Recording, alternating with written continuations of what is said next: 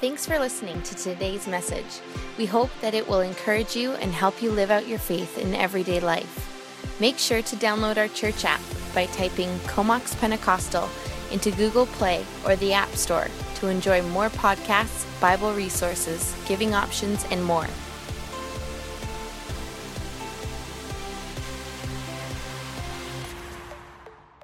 This time of year, we know that there's people who are either sick and staying home, or you're traveling abroad, and we hear from people all the time regularly who thank us for their ability to watch us online. So uh, by way of applause, could everybody in the room just say hello and welcome to everybody joining us online? We love you. Right now, we have members of our church family who are in Nicaragua, Uh, and they're watching our services in Mexico, and we have others around Canada, so welcome to whomever you are and wherever you are. It's so good to be together today. All right, can you believe we're into the last week of this stretch of our Revelation series? And uh, as we wrap up chapter eleven, we're going to be in chapters ten and eleven today. Essentially, we've hit the midway point of Revelation. And as you read the end of Revelation, as we sort of take the...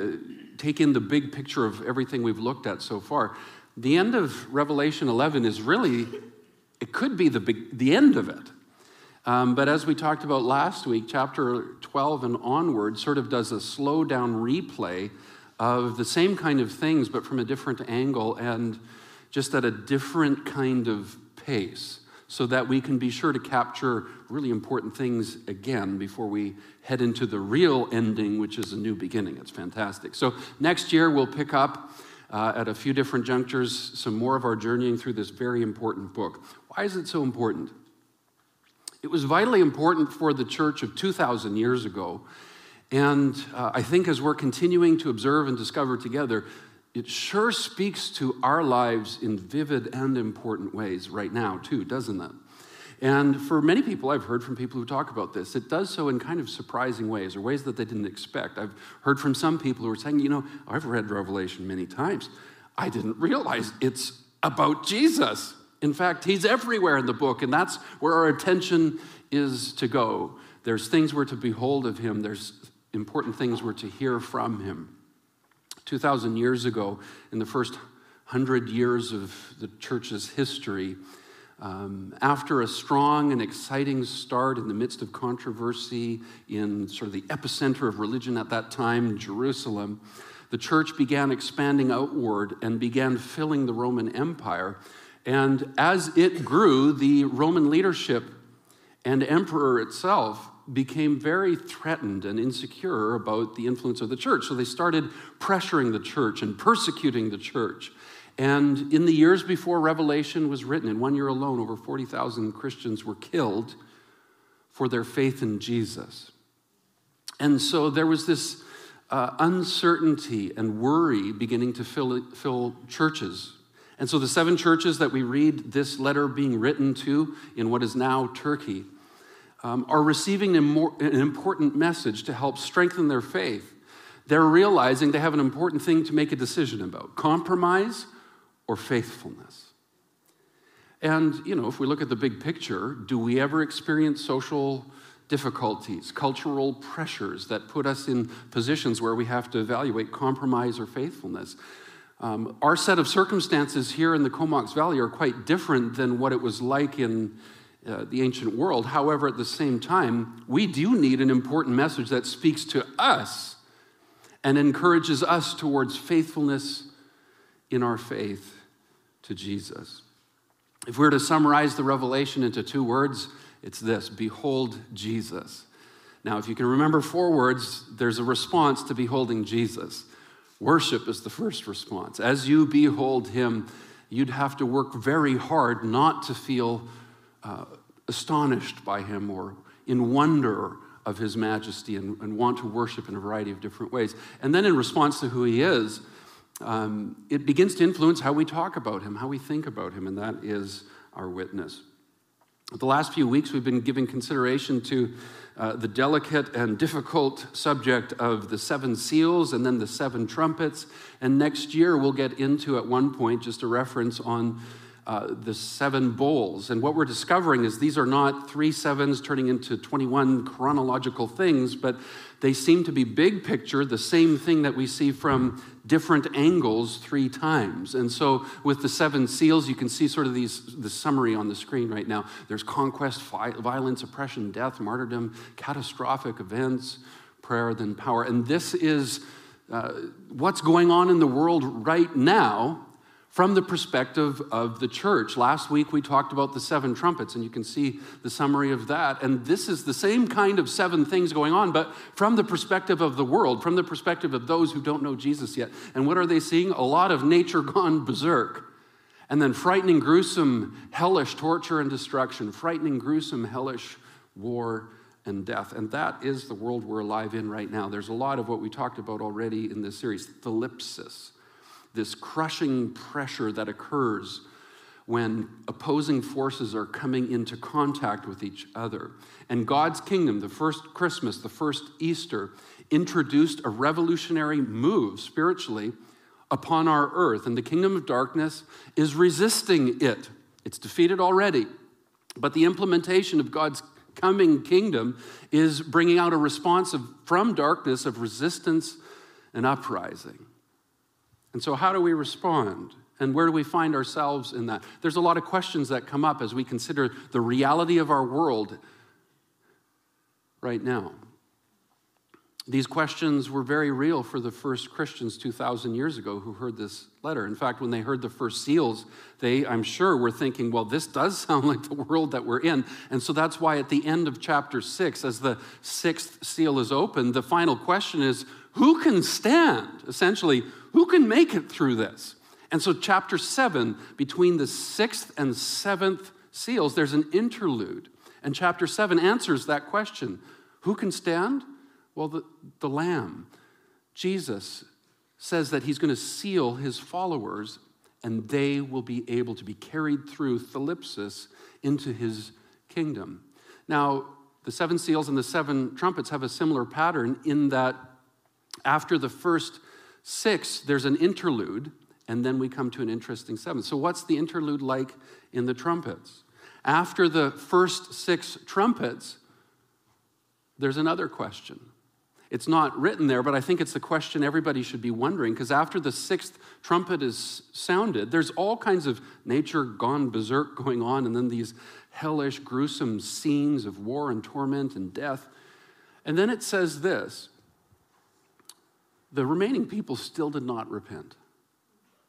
And so I think the question, if, if there was one, is, well, what would it take uh, for people on earth to actually repent? Can they repent? The first question in the seals is, is there hope for us? But after six trumpets, the question then is, is there hope for them? Yeah. Have you ever wondered that about our world? Yeah. And so the interlude that we find in chapter ten and the first part of chapter eleven helps bring an answer to the question of, can our world possibly repent? Is there actually hope for them? So turn with me, if you have your scriptures with you, to Revelation chapter ten. We're going to be um, sort of going briefly and hovering over chapter ten. We'll drop down in a couple places quickly. And then we're going to spend more time going through chapter eleven. And then as we conclude today, I want to bring three things from ten and eleven that you absolutely cannot miss. Uh, it's so important that we grasp this, because this is part of answering the question or seeing what Jesus wants us to see in this text. So the first part of chapter ten begins with this impressive angel coming out of the heavens and having a scroll in his hand. There's some kind of message in the scroll, and John's attention is called to this angel. Look to verse nine. Says this, so I went to the angel and asked him to give me the little scroll. He said to me, take it and eat it. Doesn't sound like food, but that's how he's supposed to respond to it. And the angel carries on by saying this, it will turn your stomach sour or bitter, but in your mouth it will be as sweet as honey. I took the little scroll from the angel's hand and I ate it. It tasted as sweet as honey in my mouth, but when I had eaten it, my mouth was turned sour. Isn't that interesting? What do we have here? An angel coming from heaven with a scroll. So it contains a message. Think of this, a message from heaven, a message from God. It represents truth. And we know from Scripture, there's plenty of occurrences in the Old Testament where it talks about the sweetness of God's word to our taste, right? His words are like honey. But truth sometimes is hard to accept, isn't it? We could put it this way. Sometimes it's hard to digest truth. And that's the experience John is invited into here. He's to take this message of truth from heaven, from God's throne. He's to, he's to take it into himself. He's to eat it, invest it into his life. And at first it's sweet, but then it produces a bitterness. I'm sure even in John's experience, he's probably in his late eighties at this point as he's penning this letter, and he's probably reflecting on the reality of this. He's thinking some maybe fifty years earlier or so when he was walking the dusty streets of the ancient world with Jesus himself, and he would listen to him teach. He would hear his words, and it would be sweet to him. And where is John now? On Patmos, imprisoned for that same word. He's in a bitter experience because of the word. Truth has a sweetness to it, but it also has a hardness. There's something difficult at times to accept. You and I have experienced that, and certainly the world around us uh, doesn't always cozy up to truth, does it? Why? Because there's a bitterness to it. Now, the angel gives an instruction in verse eleven. Then I was told, you must prophesy, again, about many people, nations, languages, and kings. I want you to remember about the word prophesy here. Many of us have been conditioned to think that the word prophecy in Scripture only means prediction, when in fact, that is a very, very small percentage of times that prophecy means prediction. Prophecy, biblically, primarily means a, a proclamation or a declaration of God's word. So here we find John receiving a scroll, a message, truth from God that he's to internalize and then what? Speak it out. So what's the summary of chapter ten?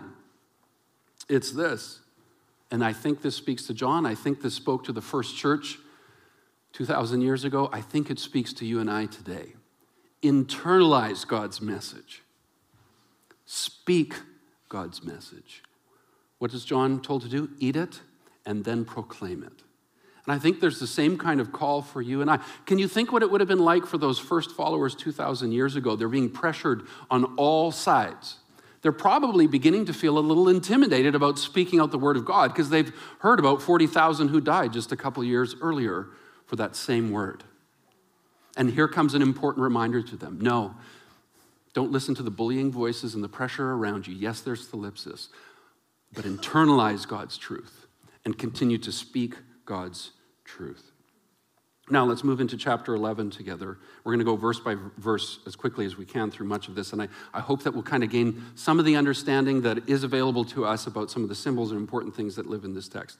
I was given a reed like a measuring rod and was told, go measure the temple of God and the altar and count the worshipers there. What does measure my temple mean? It's Scripture's way of saying, consider my people. At this point, when John is writing this text, this is after the destruction of Jerusalem in seventy A D. So he is well aware that the temple is gone. But now he's being told, measure the temple. John is well aware that there's a new temple. Who is the new temple? Scripture is full of it in the New Testament. You and I have become the temple of the Spirit of God. And so the attention right away.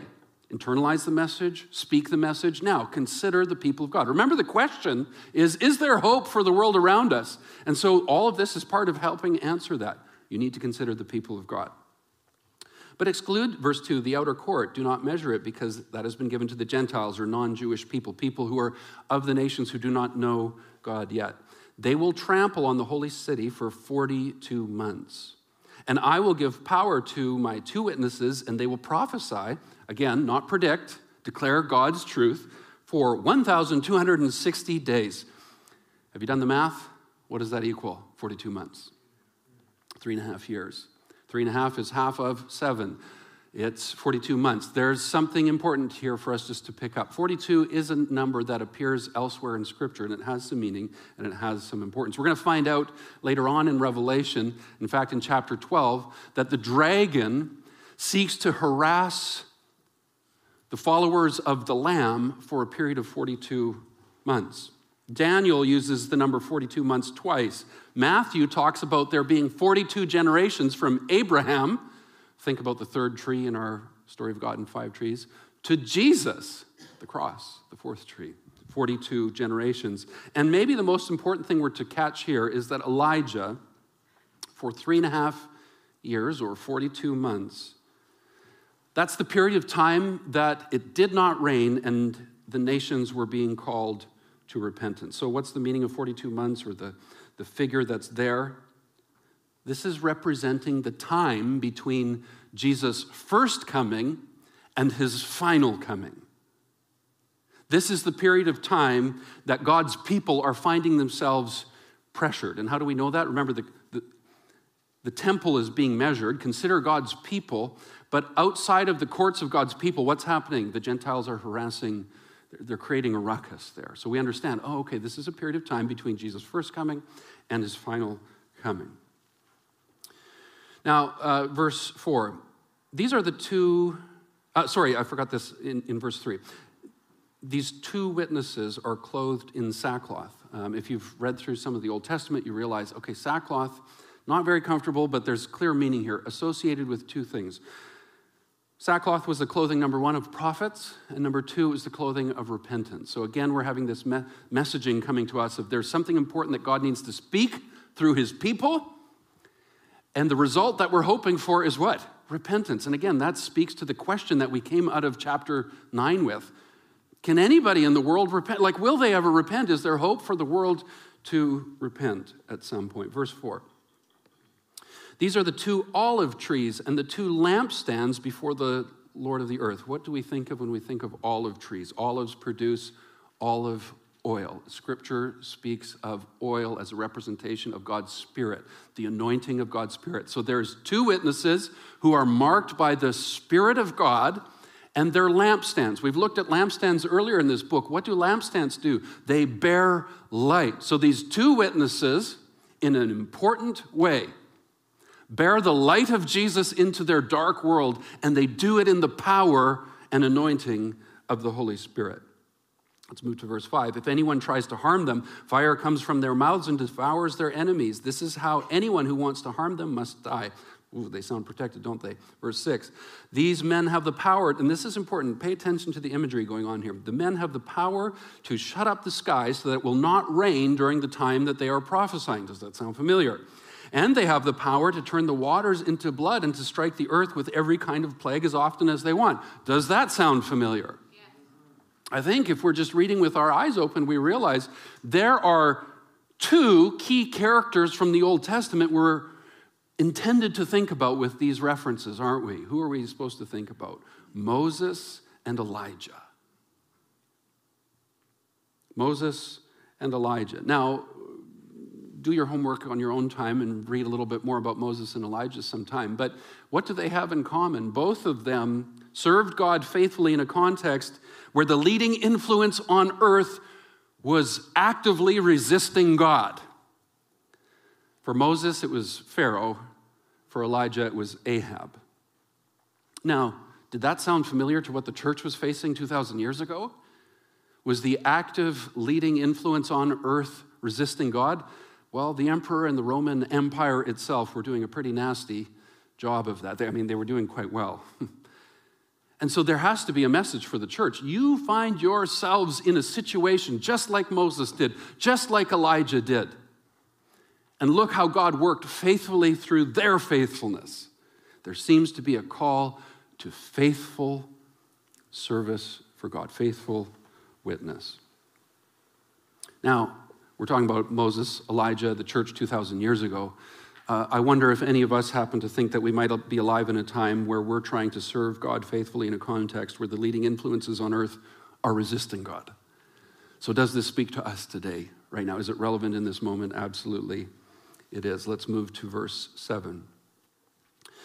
Now, when they finished their testimony or prophesying, declaring the word of God, the beast that comes up from the abyss or the bottomless pit, I almost said pickle. The bottomless pickle. That, if it's the right kind of pickle, would be amazing, but uh, not a sweet one. Thank you. Um, will attack them and overpower and kill them. Who's doing the killing here? The beast. This is a good reminder for us that in spite of how ugly humanity can be at times, our enemy is not flesh and blood.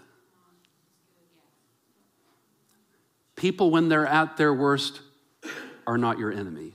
There are dark, sinister forces working behind the scenes to inspire those kind of activities and things occurring on earth. Into verse eight. Their bodies, so now these two witnesses have been killed, they will lie in the street of the great city, which is figuratively called Sodom. Isn't it nice of Revelation this time to actually say, hey, this is figurative?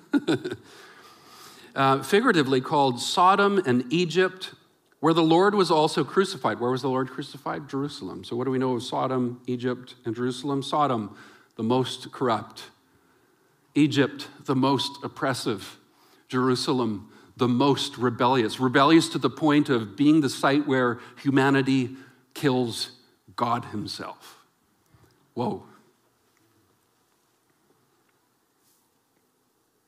Look at verse nine. For three and a half...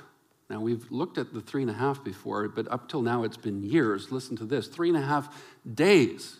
Well, this sounds brief, doesn't it? That's important, and that's good to pay attention to. For three and a half days, men from every nation, tribe, language, uh, and around the world will gaze upon their bodies and refuse them burial.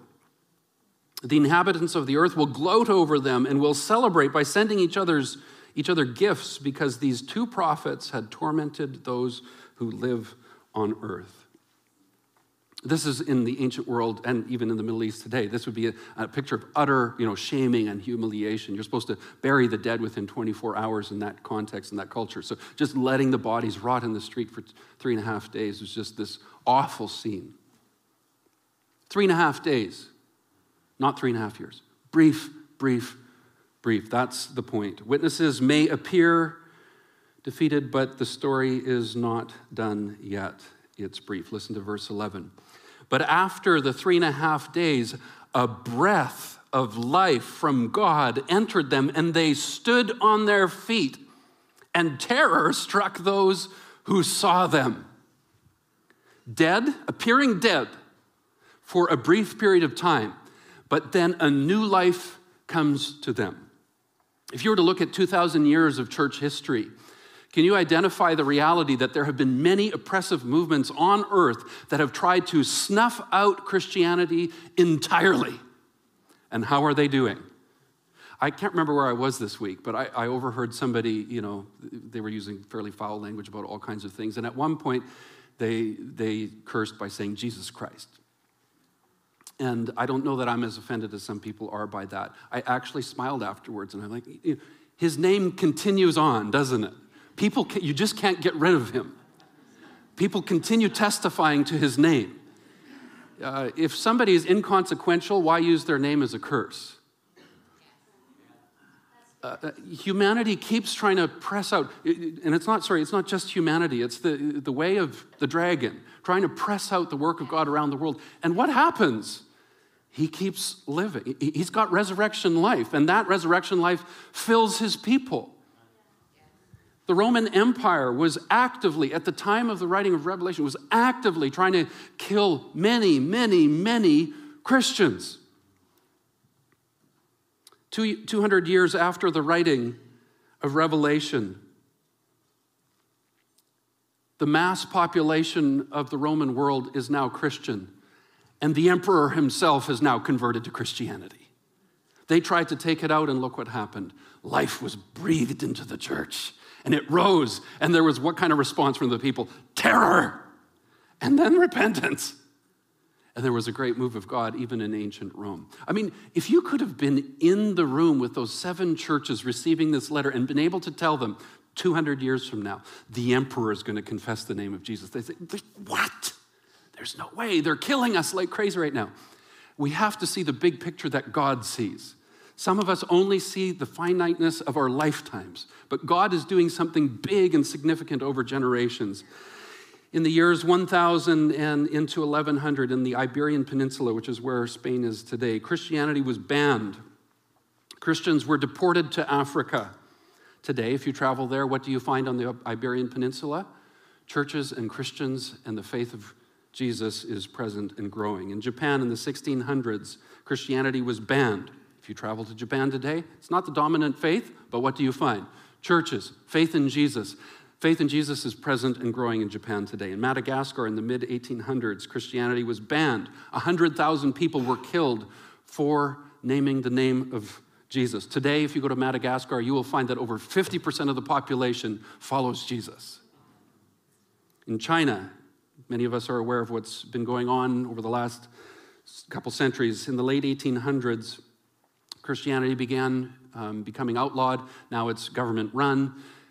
But there is an underground church in uh, estimation of maybe one hundred million people in China today, where there's not supposed to be.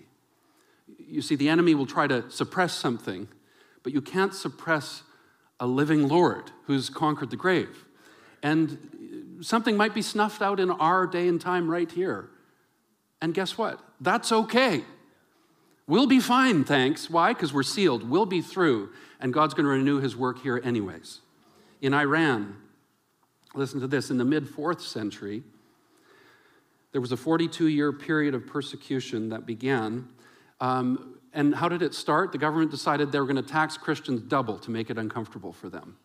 And that didn't go over so well, so they started killing them. And there's been, it's been a difficult place to live for Christians, I think, for quite a long time, don't you? Today, there's over eighty million people in Iran. It's not an easy place to be a legitimate follower of Jesus. But if you listen to some of the people who are trying to estimate how many Christians live in Iran today, radical followers of Jesus, the number is in the millions. But it's not very public because you, you know, they, they can't advertise like we do. Let me read verse eleven again. But after three and a half days, so after, from heaven's perspective, a brief period of time, a breath of life from God entered who? His witnesses, his church. And they stood on their feet, and terror struck those who saw them. Verse twelve.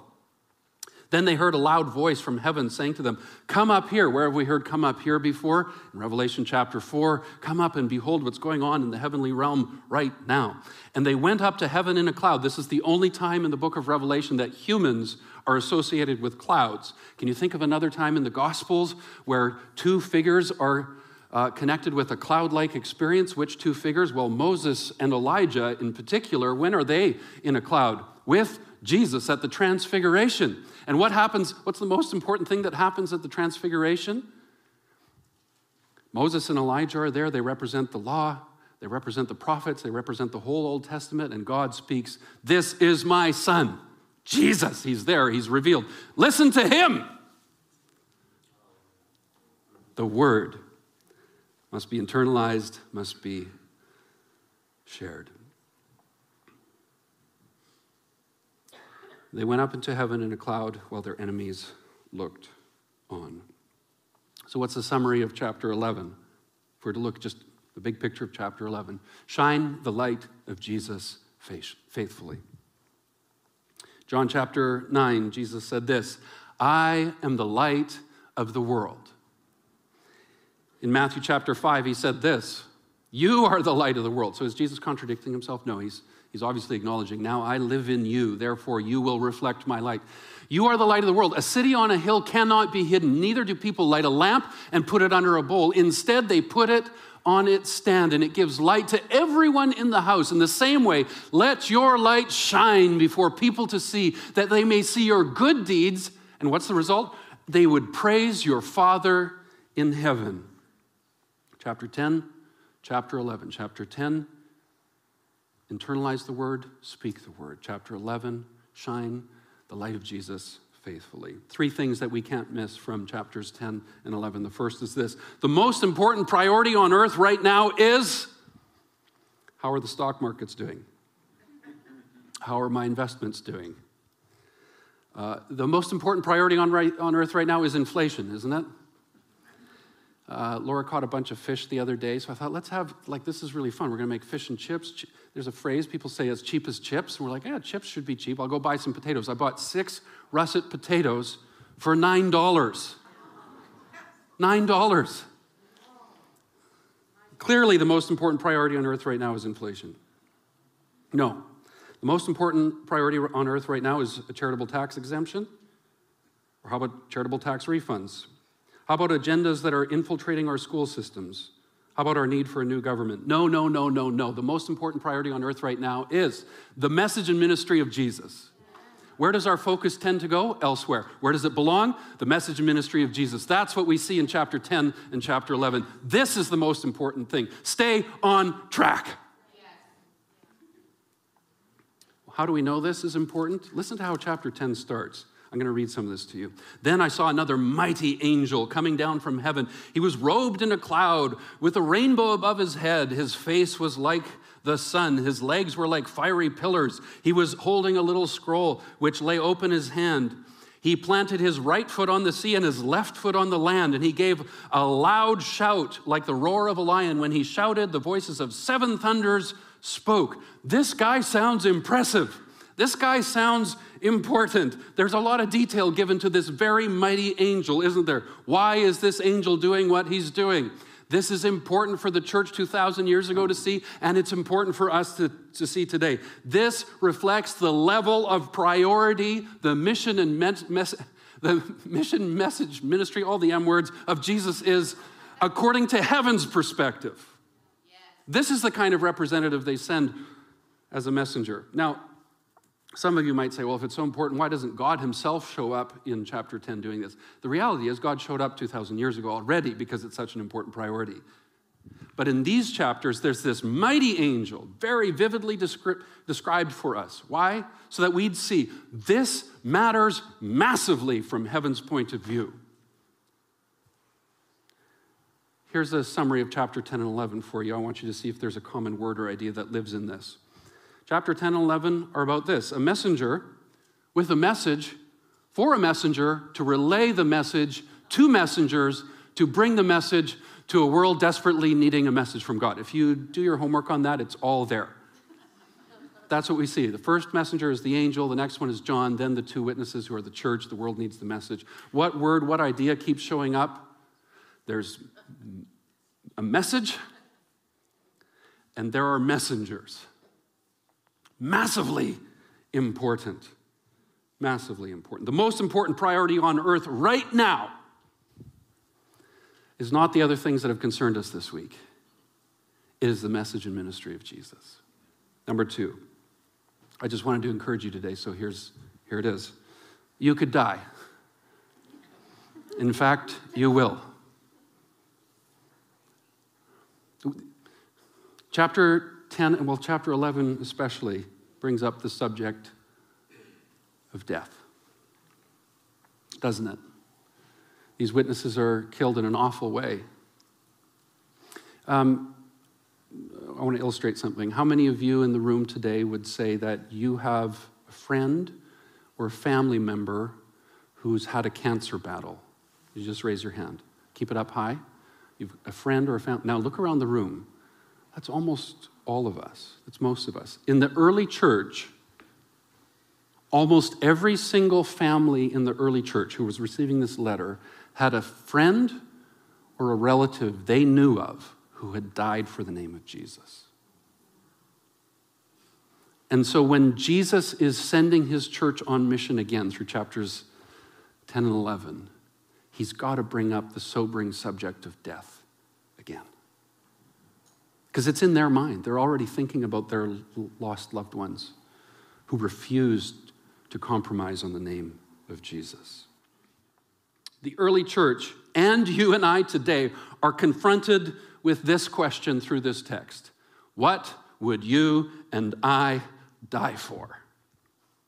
Now, I want to try to put something in a visual way for you to consider.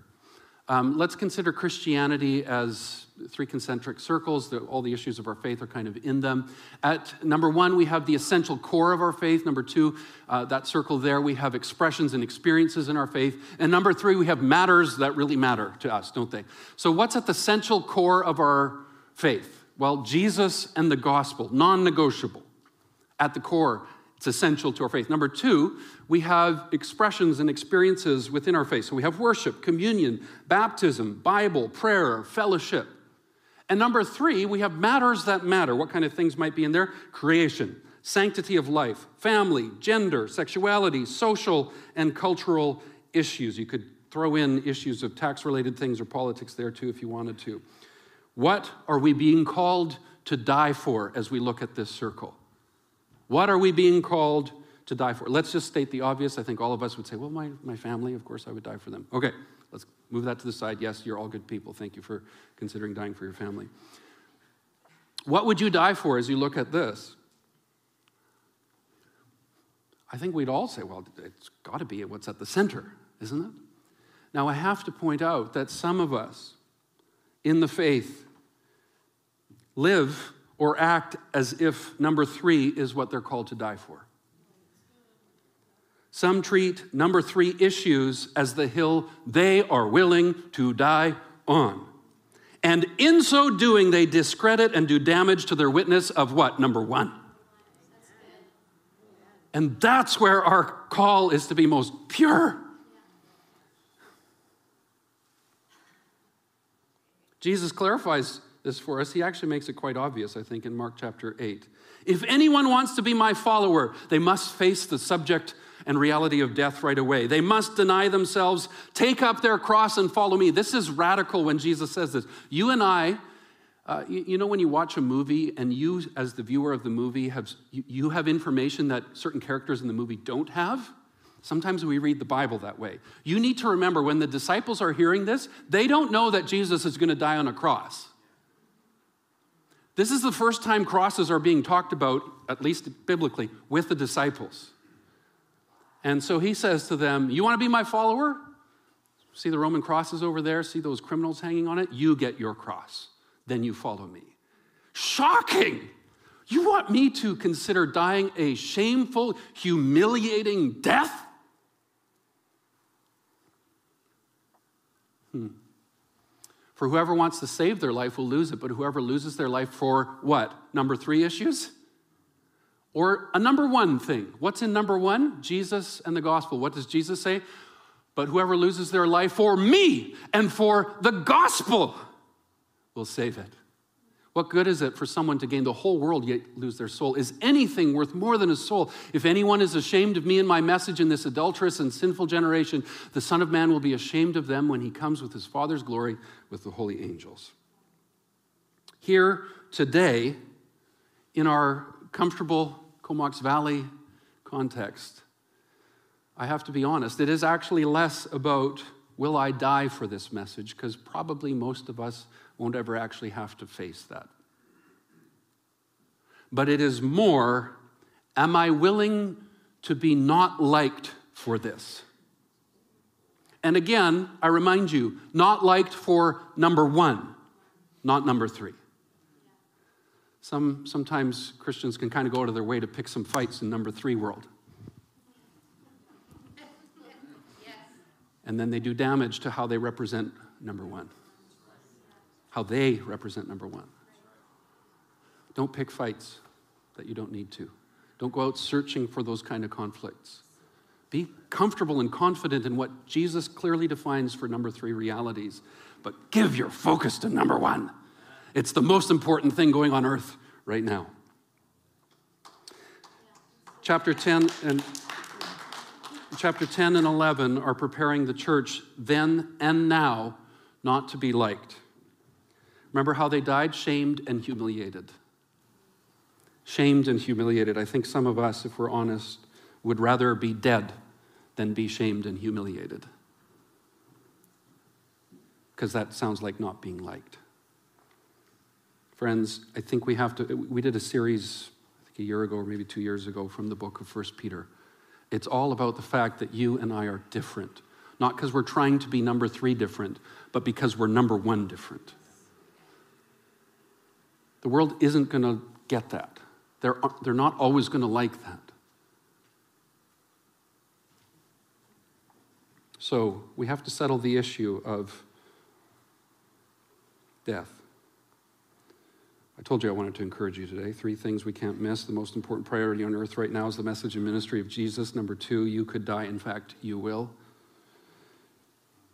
Why is that important? Once someone settles the will I live for this or will I die for this or will I be liked for this or disliked for this issue. Um, once they settle that, and that matters less to, less to someone than the cause that they're committed to, astonishing things are possible. Why was the church so explosively powerful under the thalipsis of the Roman world of the day? Because they didn't care if they were going to be liked for number one things. They didn't care if they were going to die for number one things. They knew they were sealed. They knew they were carried through. They were already dead. And they did astonishing things. Why is the church exploding in China right now, in Iran right now? Because they're already dead. I fear we might have too much life in us.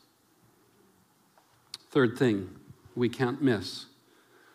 Why two witnesses? Why two witnesses? Because together, and this isn't a spelling error, um, I'm introducing a new word.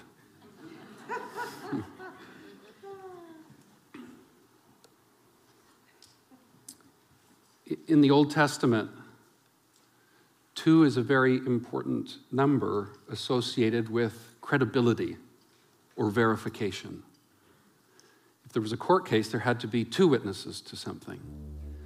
Uh, in Deuteronomy, it states in various ways that the testimony of two is true. And Jesus, when he sends out the seventy-two on his mission, does so how? He sends them in, in pairs.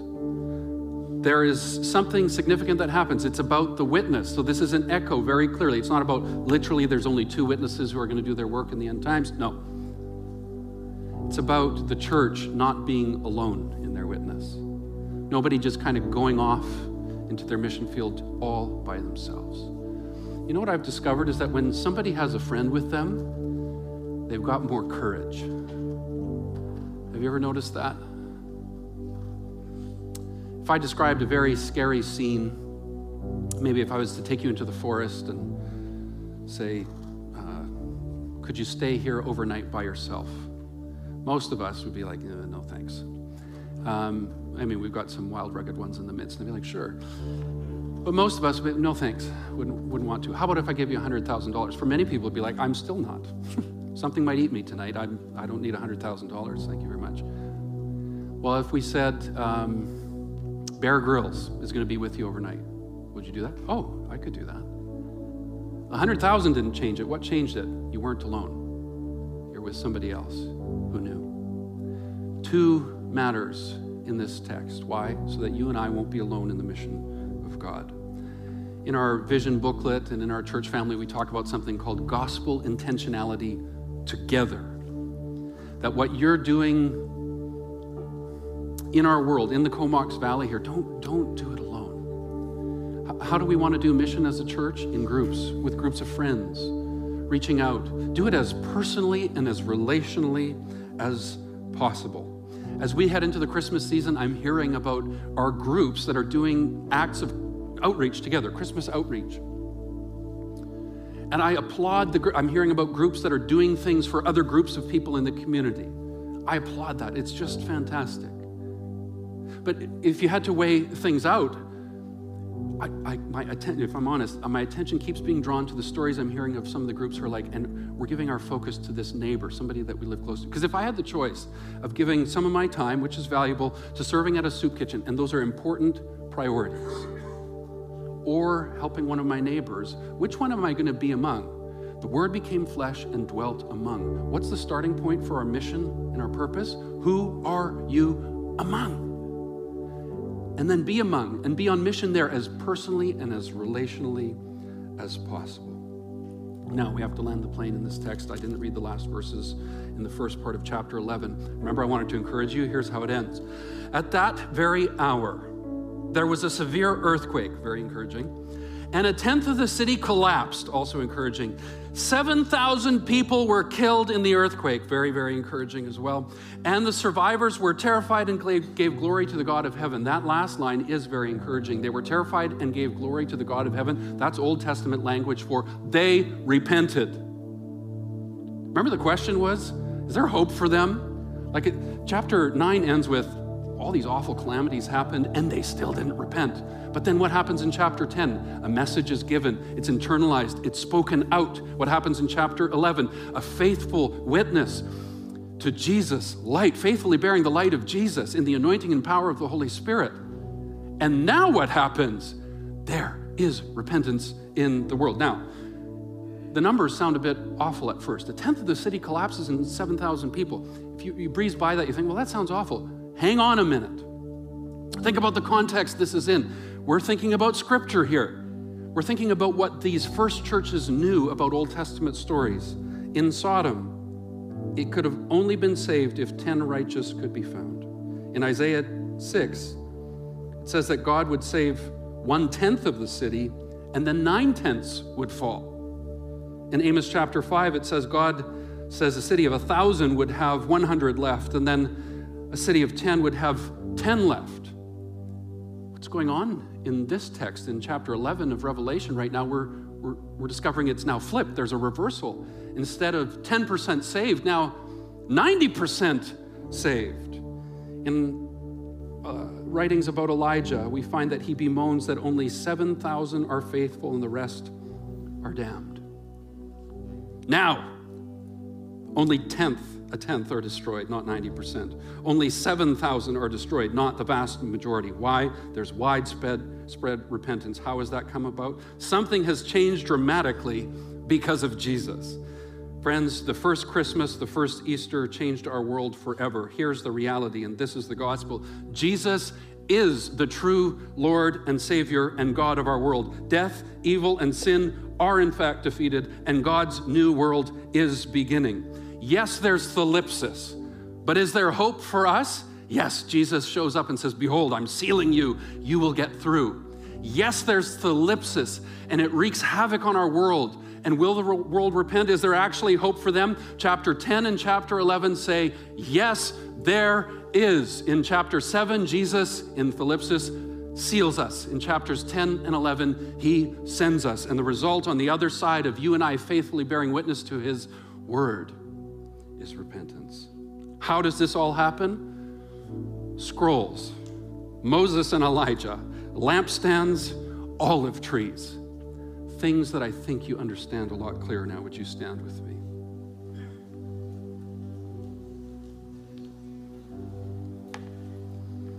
I want to pray for us as we enter into the mission of the world. Is this the King of Kings song? We sang a song earlier. We don't sing it that often. I'm not in charge of picking the songs.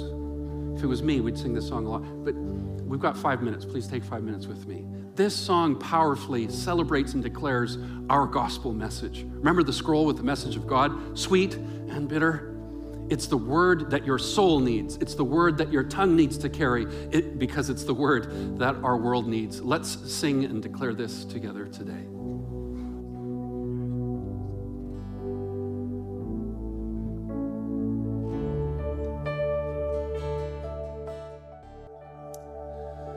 You, if you're comfortable in this moment, just hold out your hand in a receiving posture. I want to just pray over you. Jesus, we acknowledge you in our lives, the greatness of your gospel. And if you're the one we're following, we must heed your words where you said, take up your cross and follow me. Just take a moment, maybe even ten, fifteen seconds, just to do business with God on that issue.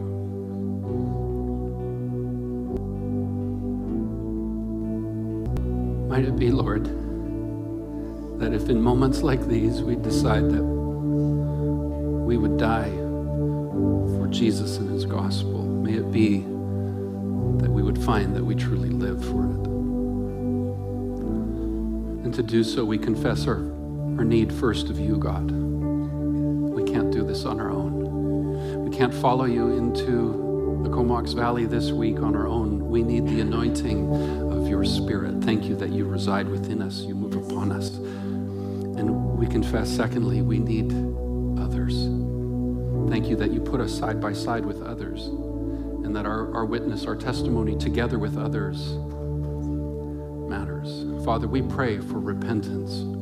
in the Comox Valley, that this coming year, our community would have its eyes opened in fresh ways, that they'd realize the narrative they've been sold about what God must be like is wrong, and that Jesus is the perfect picture of what God is like. Would you bring that message into our community? Would you put it on our tongues and in our in our friendship groups as we go into doing things at work and at school, and as we participate in recreation in the community? May the message and the ministry of Jesus be alive in our hearts as good news, though it may come out of our mouths in feeble, fumbly kind of ways. Your Spirit is at work, and we acknowledge that. We go now in the strength and grace of Jesus. I pray your blessing over each in Jesus' name. Amen. God bless you.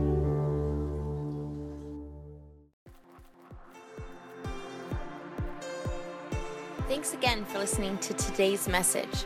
We hope that it encouraged you as you live out your faith in everyday life. Make sure to download our church app by typing Comox Pentecostal into Google Play or the App Store to enjoy more podcasts, Bible resources, giving options, and more.